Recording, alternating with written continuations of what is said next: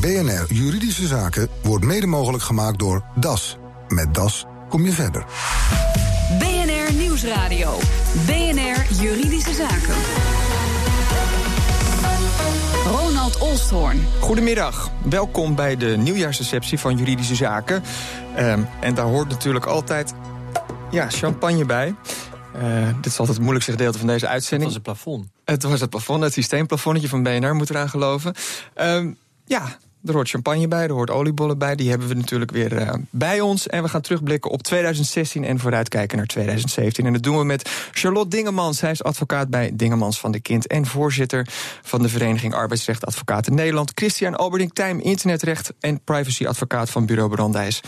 En Geert-Jan van Oosten van Van Oosten Advocaten... en secretaris van de Nederlandse Vereniging van Strafrechtadvocaten. Van harte welkom allemaal. Dankjewel. Dankjewel. Ik wil jullie eerst vragen straks um, even jullie hoogtepunt... juridisch hoogtepunt van 2016 met ons te delen. En dan ga ik ondertussen even de glazen inschenken. Charlotte, wil jij beginnen? Ja, natuurlijk. Ja, dat hoogtepunt uh, van het afgelopen jaar...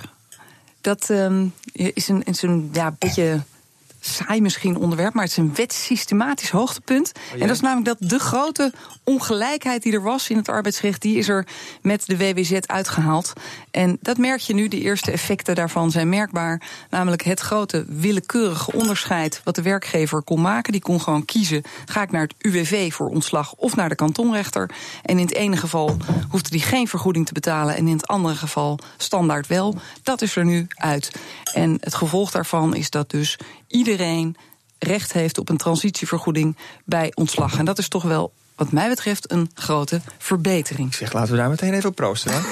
uh, ja, is het echt inderdaad een hele grote verbetering? Of, ik bedoel, uh, is het ook wel logisch? Daar, ja, daar zit natuurlijk een keerzijde aan. Dat proef je al. En dat proef je volgens mij ook aan de manier waarop ik dat zeg. Hè. Systematisch is dat in ieder geval een grote verbetering. Zodat je niet meer als werknemer afhankelijk bent van de willekeur, van de keuze van je werkgever. Maar voor uh, ondernemers, vooral voor MKB'ers, is dat als, uh, heeft dat als groot nadeel dat nu ieder ontslag geld kost. En dat dus eigenlijk de vergoedingen die betaald worden, ja, het is duurder geworden voor ze. Duurder? En het zou eigenlijk goedkoper moeten worden. Ja, overal zijn de vergoedingen wel lager geworden. Maar de, de route waarbij de werkgever ook wellicht geen vergoeding hoefde te betalen, ja, die is weg. Oké. Okay. Geert-Jan, jouw hoogtepunt van 2016. Nou, dat is eigenlijk dat we na een gevecht van 50 jaar het voor elkaar hebben kunnen krijgen. Dat uh, ook de Hoge Raad nu vindt dat we onze klanten tijdens het verhoor, politieverhoor, moeten kunnen bijstaan. En uh, ja, daar hebben we heel lang uh, op gewacht. Is dat niet een arrest van 2015 al? Ja, maar dus per 1 maart is het dan ingevoerd. En eigenlijk heel kort geleden, ik dacht per 27 november, is ook de wet in werking getreden. En nu mogen we het echt. Ja, maar er is nog wel wat om te doen en daar komen we straks okay, zeker nou, dan wacht ik nog even daarbij. ja. Christian, jouw hoogtepunt van 2016. Het heeft te maken met mijn dieptepunt, hè, wat we zo meteen gaan bespreken. Dat klopt. Uh, ja, mijn hoogtepunt, uh, dat is een beetje egocentrisch, want het is een zaak die ik uh, heb gewonnen. In alle bescheidenheid. In alle bescheidenheid. maar dat was wel een hele lange, lang traject, vanaf 2012, helemaal naar het Europese Hof van Justitie. Uh, zaak over het hyperlinken naar de blootfoto's van Britt Dekker. Die in Playboy zouden verschijnen. En geen stel had een hyperlink naar die foto's gemaakt. En de vraag was vervolgens of dat hyperlinken door geen stel naar die uitgelekte foto's. of dat auteursrecht inbruik met zich meebracht. En je had twee kampen partijen die zeiden nee, hyperlink is nooit auteursrechtinbreuk. En je had andere kamp die zeiden hyperlinken naar illegale content is altijd auteursrechtinbreuk. En ik nam voor Sanema, de uitgever, tijd nog van Playboy Magazine een soort tussenstandpunt in. Ik zei nou, soms auteursrechtinbreuk. Iedereen die verklaarde me voor gek en die zei het is volstrekt onhaalbaar die strategie, dat ga je niet winnen.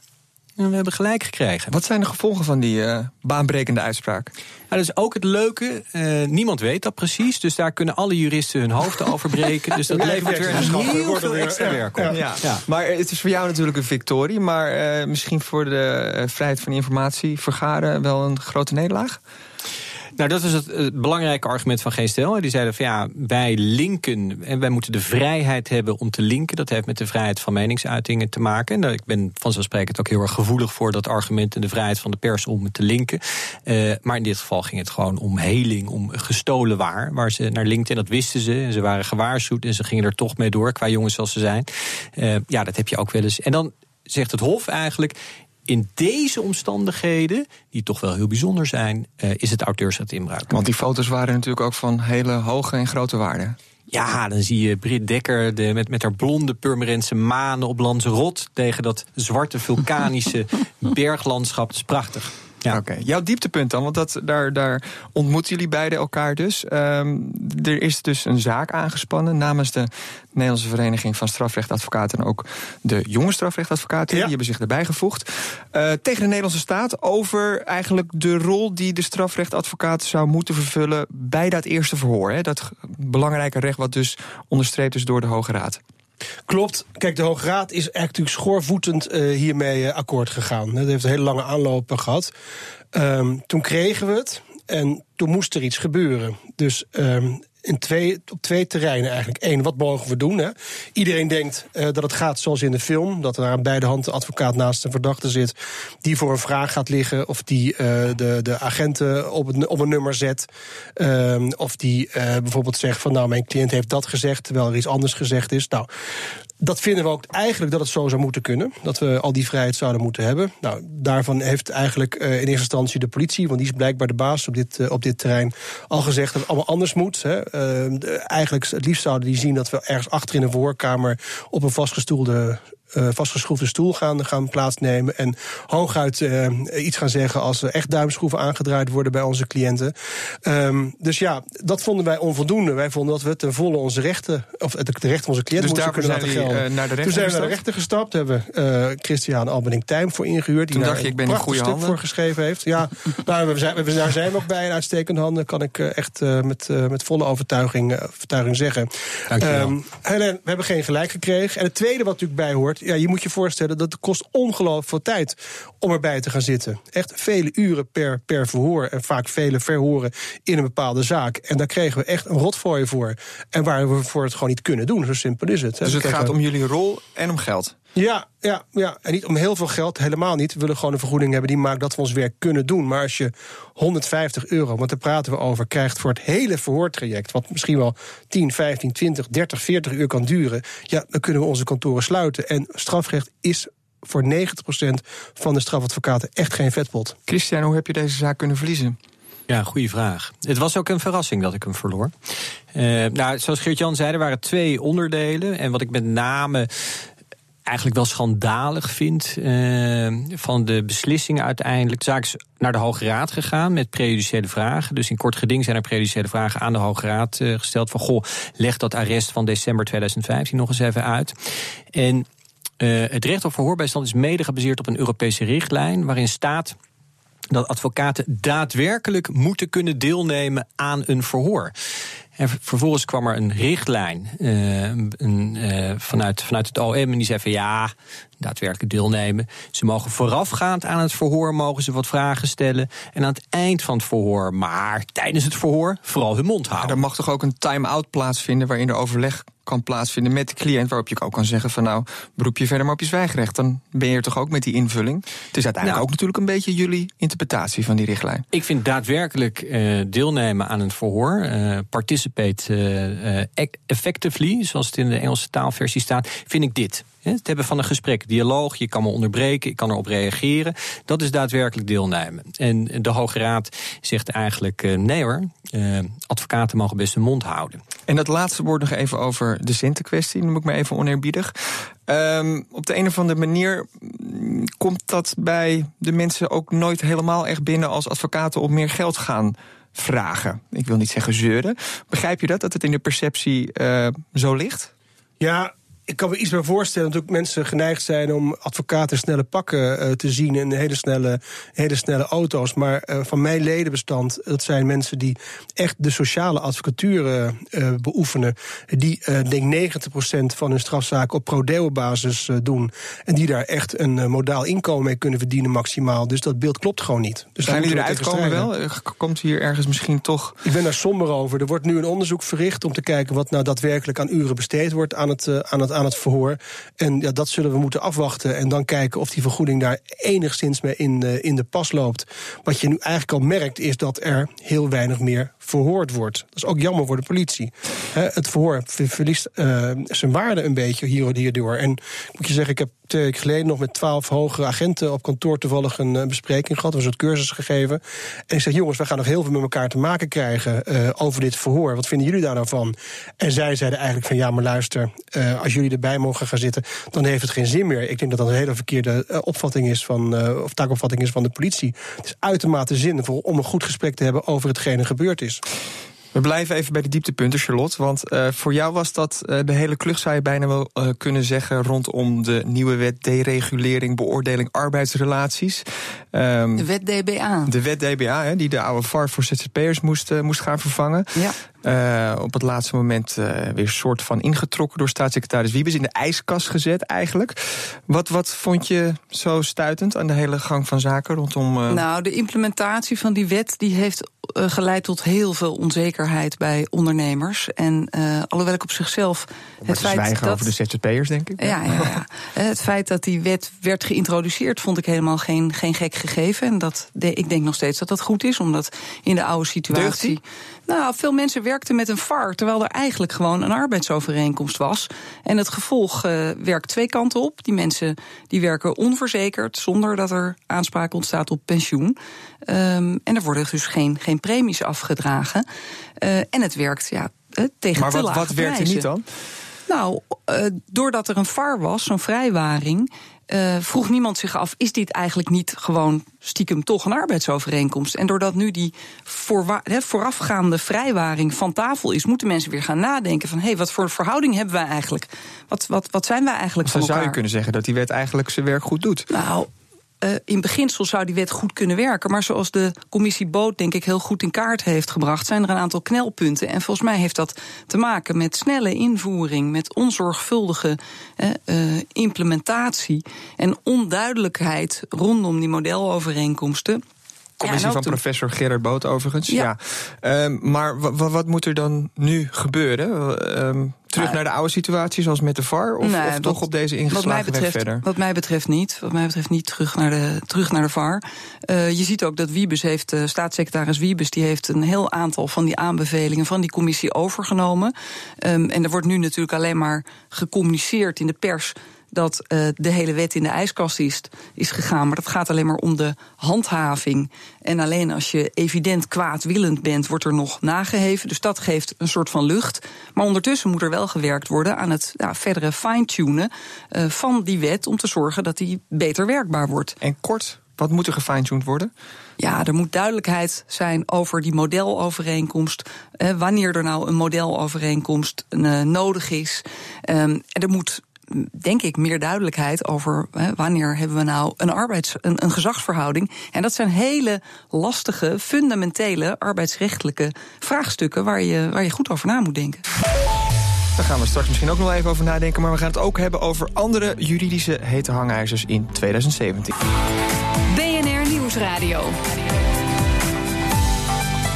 BNR Juridische Zaken.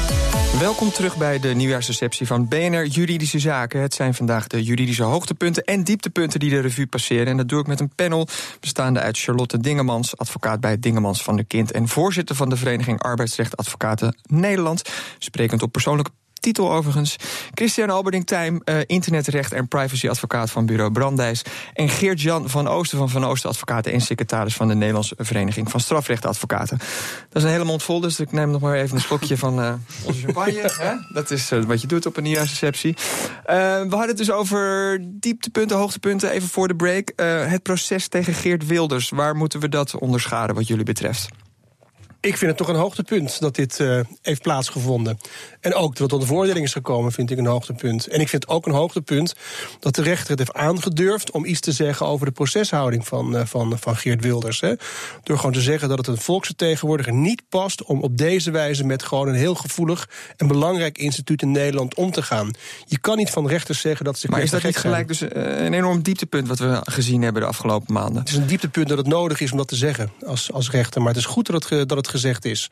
Aan de andere kant kan je natuurlijk ook er anders over denken en zeggen dat juist door het voeren van die rechtszaak hij weer een nieuw podium heeft gekregen waarmee hij uh, stemmen kan, kan, kan vergaren.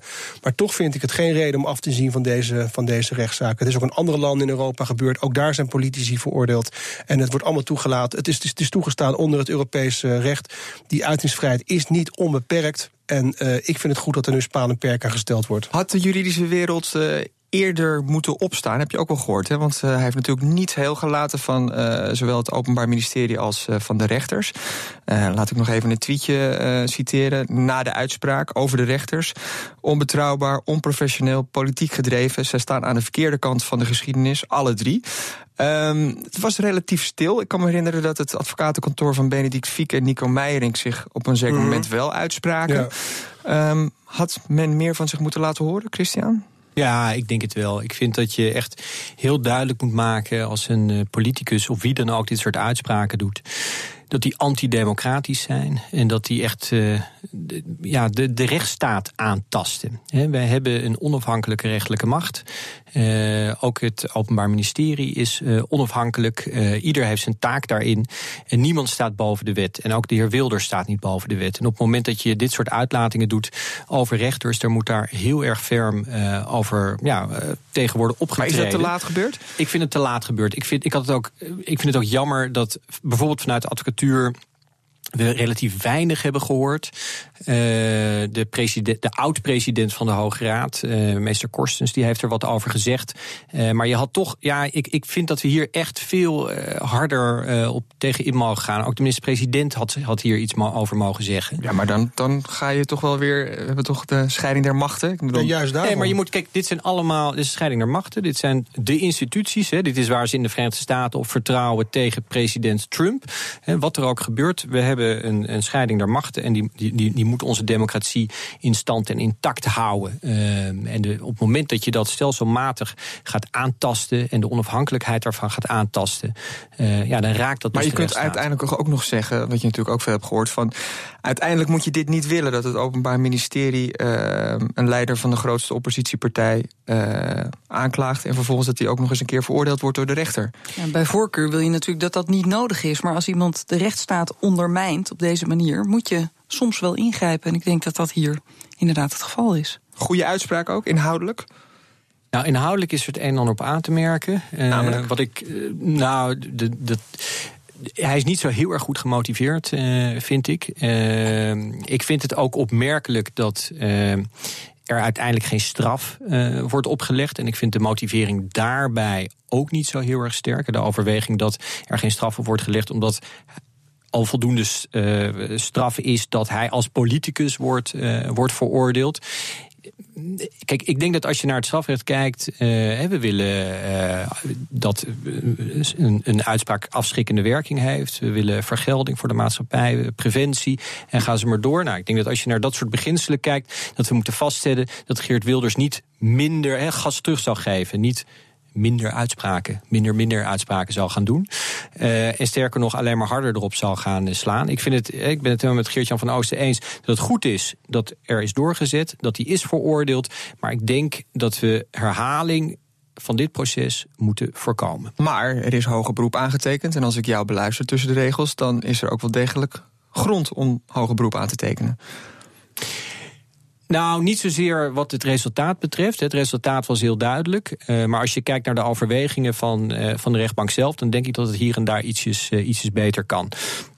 Ik vind ook dat de inleiding, hè, waarbij ze zeggen van ja, we zijn een onafhankelijke rechtbank en het past de politicus niet. Ik vind dat dat niet helemaal in een vonnis thuis hoort. Uh, dat hadden ze misschien separaat kunnen zeggen. Dus ik denk op zichzelf dat het iets beter had, uh, had gekund. Uh, maar het resultaat is goed. Ik denk overigens dat op het moment dat je iets wilt doen aan Wilders uh, in 2016, begin dan gewoon een civiele procedure. 2017? 2017 ik ben nog helemaal in de war. maar begin dan gewoon een civiele procedure. Neem nog een oliebol. Ja, ja want daar valt meer te halen voor mensen die zich gekwetst voelen door Wilders. Zeker, de drempel is minder hoog. dus het is minder ingewikkeld. je kan schadevergoeding krijgen. Iets wat de slachtoffers in dit geval niet hebben gekregen. veel minder groot mediaspectakel. Dus ik denk dat het een veel verstandige weg is. Maar dat is ook mijn belangrijkste vraag, Christian. Denk je dat het opleggen van wel een straf een ander effect zou hebben gehad? Of dat dat beter zou zijn geweest? Nou, een straf aan Wilders denk ik dat niet zoveel effect zal, uh, zal hebben. Nee. Uh, ik, ik, ik, vermoed dat dat ook wel meegespeeld zou hebben bij de, bij de rechtbank. Maar op het moment dat uh, hij stelselmatig discrimineert, de, de, de, bevolkingsgroepen kwetst, dan kan ik me voorstellen dat je in een civiele procedure daar ook schadevergoeding voor int. En dat is natuurlijk wel een vorm van genoegdoening. Charlotte, 2017. Um, wat gaat volgens jou uh, op het arbeidsrechtelijk gebied een grote rol spelen? Ja, ik denk dat, uh, de, dat met die wet DBA dat er nu wel een soort start is van uh, uh, het begin van de discussie. Hoe kunnen we rust creëren op die arbeidsmarkt? En hoe kunnen we een fundamentele discussie komen over een, uh, voeren over een toekomstbestendig arbeidsrecht. En daar leidt het wel toe. Omdat is het nog steeds zo slecht gesteld met dat arbeidsrecht in Nederland? Nee, ik denk dat met de WWZ, uh, daar is natuurlijk, dat is, dat is, heeft wet, allerlei. en zekerheid, ja. ja. de wet, werk en zekerheid, het nieuwe ontslagrecht heeft allerlei kinderziektes. En je ziet dat de politiek bereid is om aan te passen. Dat gebeurt ook steeds, zoals nu bij die leerkrachten in het bijzonder onderwijs uh, vorig jaar is gebeurd. Uh, zo zal dat op meer vlakken gaan gebeuren. Maar ik denk dat het heel belangrijk is dat er rust gecreëerd wordt op die arbeidsmarkt. En dat je ziet dat, de, eh, dat toch vaak ja, de, de politiek in een, in een kramp schiet. En maar nieuwe regelgeving over die arbeidsmarkt blijft uitstorten in hoog tempo. En er komen er ook nog heel veel uh, mensen van binnen de EU die arbeidsmarkt op die andere arbeidskrachten weer verdringen. Ja, ik denk dat dat een belangrijk thema is. Hè. Uh, uh, arbeidsmigratie of gewoon eigenlijk de globalisering. Wat doet die met onze arbeidsmarkt? En dat is ook een denk ik een heel belangrijk thema. Maar wat kun je daaraan doen? Uit de EU stappen? Nou ja, ik, ik denk het niet. Uh, ik denk dat je moet kijken naar hoe, hoe die regelgeving nu is. En die regelgeving is nu zodanig dat mensen uit andere landen in Nederland kunnen werken tegen een lagere prijs dan Nederlandse werknemers. En dat werkt tot werkt uh, ja, concurrentievervalsend of, of, ja. of prijs omlaag drijvend. En dat leidt tot allerlei schijnconstructies. Nou, daar wordt nu van alle kanten op geduwd om die schijnconstructies te vermijden. He, daarvoor is ook die wet DBA. Maar je moet ook kijken naar gewoon het beloningsniveau. En hoe kan het en is dat nog wenselijk of kan je daar iets aan doen om te zorgen dat mensen voor eenzelfde prijspeil werken in Nederland? Ja, als, je, als Europa zich verenigt, er zijn steeds meer landen die daarvoor voelen om die regelgeving aan te passen. Om te zorgen dat al die werknemers voor eenzelfde prijs moeten werken. En ik denk dat daar een belangrijke uitdaging ligt voor 2017 als één van de aspecten om rust op die arbeidsmarkt te krijgen en meer mensen te laten profiteren van economische groei. Christian, als Europa zich op één front uh, verenigt, dan is het wel op het privacyvlak. Want uh, we, blikken, we, we, werpen de blik nog even verder vooruit naar 2018. Er komt een privacyrichtlijn op ons af. Nou, um, maak je borst maar nat. Nou, een privacyverordening. Dus dat is eh, nog verenigder dan een richtlijn. Want een privacyverordening heeft de directe werking. Die richtlijn moet nog omgezet worden in nationaal recht. Uh, die verordening die is er al. Uh, die is vorig jaar in 2016 aangenomen. Maar die gaat van kracht in 2018. En dat kan gaan leiden tot enorme boetes op het moment dat jij niet voldoet aan de privacyregelgeving. die, er, die er dan in de hele EU zal, zal gelden. Uh, en maak je borst maar nat, inderdaad. Want daar moet je echt op gaan voorbereiden dit jaar? Ja, daar moet je absoluut op gaan voorbereiden. Het probleem is, een van de problemen is dat we veel te weinig gespecialiseerde juristen hebben die dit kunnen gaan tackelen. Want het is echt een monstrum uh, van, een, van een verordening, heel complex. Heel veel ondernemingen die zullen uh, compliance trajecten moeten starten om te onderzoeken of zij voldoen aan die nieuwe wet en regelgeving. wat voor gegevens slaan we op? Hoe lang slaan we ze op? Voor welke doeleinden slaan we ze op? Geven mensen de mogelijkheid mogelijkheid om die gegevens in te zien of om ze te verwijderen. Nou, allerlei van dat soort vragen. Zijn ze voldoende beveiligd? Datalekken. Dat zijn allemaal hele belangrijke vragen. En ik denk dat we daar steeds meer eh, van zullen gaan horen in 2017. Geert-Jan van Oosten, um, iets waar jij op verheugt in 2017 of juist niet? Nou, ik verheug me op verkiezingen, want veel slechter kan het niet worden dan het nu is. Voor de, met name voor de gefinancierde rechtsbijstand, hè, voor de on- en de minvermogenden, uh, die toch toegang moeten blijven houden tot het recht. Uh, Commissie daar, Wolfsen heeft daar uh, dingen ja, over gezegd... Ja. die ook weer niet zo erg gunstig uitpakken voor de strafrechtadvocatuur. Nou, nee, met, met, met urenplafonds van, van 900 uh, uur per jaar per advocaat... ja, daar kan je gewoon geen praktijk op draaien. Dan kan je de deur, kan je de deur sluiten. En het is ook echt met oneigenlijke argumenten gevoerd. Er wordt gezegd, het loopt uit de rails, er wordt veel te veel geld uh, aan uitgegeven... en er gaat nog veel meer geld aan uitgegeven moeten worden. Het klopt gewoon simpelweg niet. Het is eigenlijk alleen maar goedkoper, uh, goedkoper geworden. Dus jullie dus hopen dat dat het inzet wordt iets, van, de, van de verkiezingen? Iets, nou, iets humanere wind gaat waaien vanuit Den Haag... dat we een andere, wat rechtsstatelijker uh, minister van, van Justitie krijgen. Ook niet van Veiligheid, gewoon weer van, van Justitie. Gewoon een ouderwetse, degelijke jurist... die in redelijkheid Art gaat van kijken. de Steur is ook een jurist? Ja, maar goed, maar eentje die misschien... Uh, nog uh, iets beter in zijn boeken heeft, uh, heeft gekeken destijds. Want Nederland wil gidsland zijn op het gebied van mensenrechten. We willen alle tribunalen willen we naar Nederland en Den Haag halen. Prima, hartstikke mooi uitgangspunt, daar ben ik hartstikke voor. Maar zorg dan ook dat je nog je eigen rechtsbescherming ook op orde hebt. En daar schort het echt aan. Ik wil jullie hartelijk danken voor jullie komst naar de nieuwsreceptie van BNR Juridische Zaken. Als laatste hoorde u Geert-Jan van Oosten, daarvoor Christian Alberding Tijm en daar weer voor Charlotte Dingemans. Dit was de eerste uitzending van het nieuwe jaar. Uh, u kunt de show nog eens terugluisteren uh, via bnr.nl slash juridische zaken. Mijn naam is Ronald Olstorn. Tot de volgende zitting.